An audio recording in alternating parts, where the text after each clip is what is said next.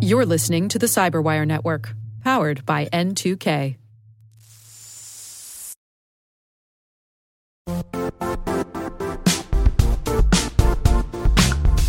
The IT world used to be simpler. You only had to secure and manage environments that you controlled. Then came new technologies and new ways to work. Now, employees, apps, and networks are everywhere. This means poor visibility, security gaps, and added risk. That's why Cloudflare created the first ever connectivity cloud.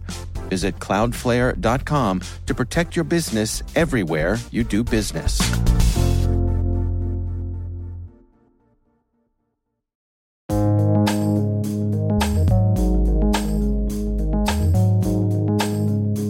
The word is zero trust. Spelled zero for none and trust for unfettered access.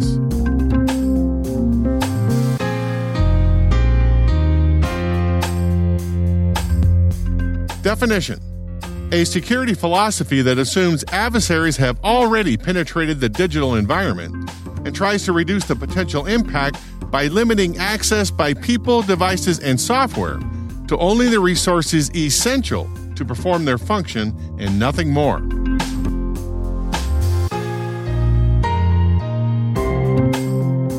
Example sentence In Zero Trust, someone will assert their identity, and then we will allow them access to a particular resource based upon that assertion.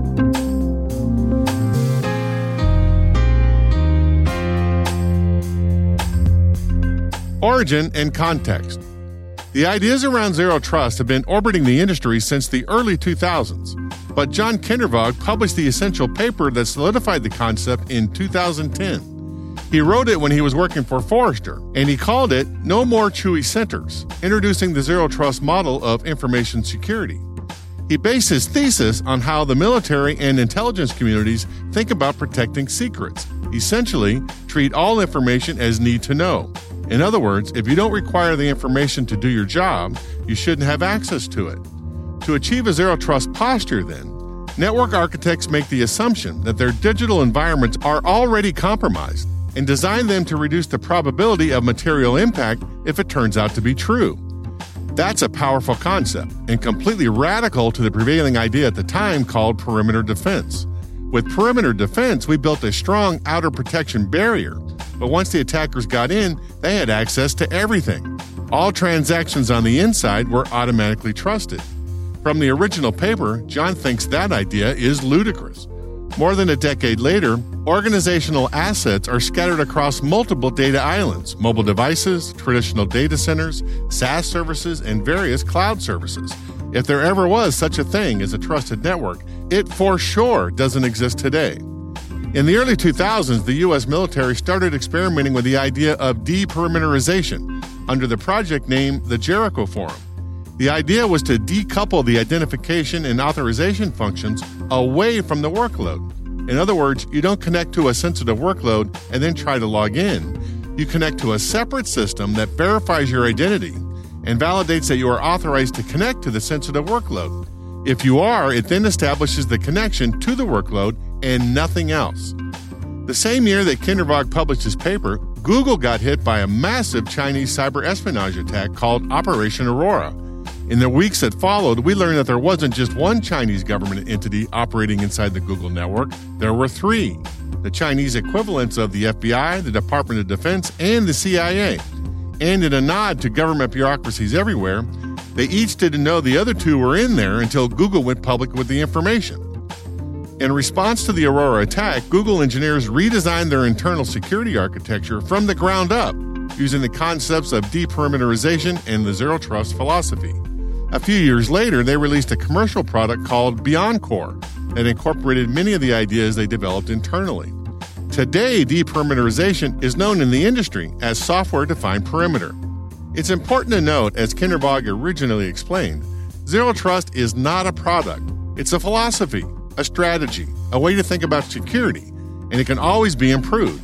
In that way, it's not about the destination. You're never going to get to the end. It's more about the journey. You can buy products to help, but Zero Trust is a mindset, and you can start with the systems you already have on your network. In order to have a mature Zero Trust environment, organizations must have complete visibility of all people, devices, and applications that access material data or systems. Once that's accomplished, organizations must then have the ability to restrict access to resources based on need to know. Key to all of that is a robust identity and authorization system.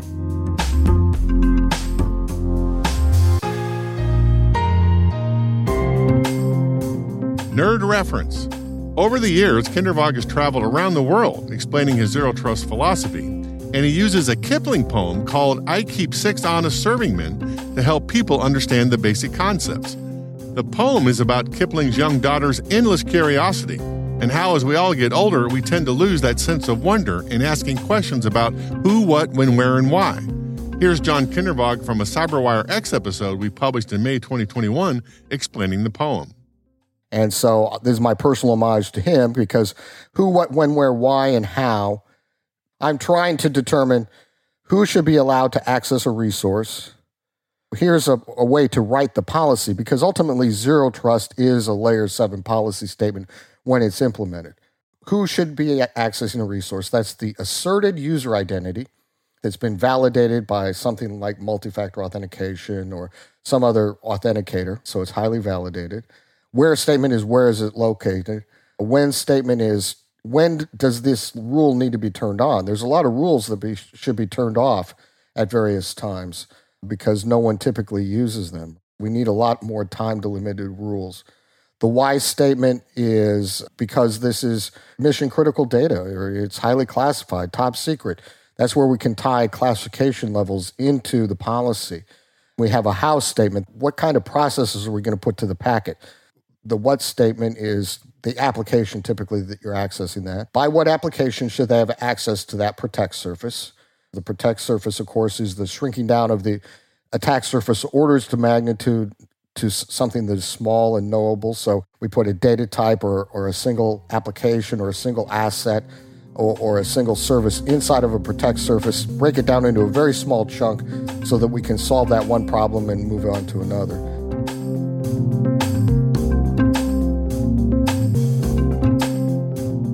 Word Notes is written by Nyla Gennaoui, executive produced by Peter Kilpe, and edited by John Petrik and me, Rick Howard.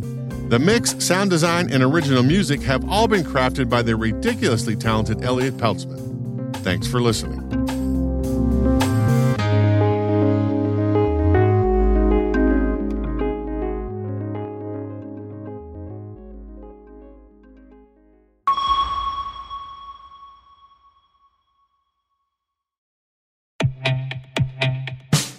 And now, a word from our sponsor, Syxsense provides award winning cloud based automated endpoint and vulnerability management solutions to streamline IT and security operations. With its advanced platform, businesses gain complete visibility and control over their infrastructure, reducing IT and security risks and optimizing operational efficiency. With Syxsense, you'll get real time alerts, risk based vulnerability prioritization and remediations, and an intuitive automation and orchestration engine so you can focus on your core business goals confident in the knowledge that your enterprise is secure, compliant, and running smoothly. To learn why enterprises choose Syxsense, visit syxsense.com.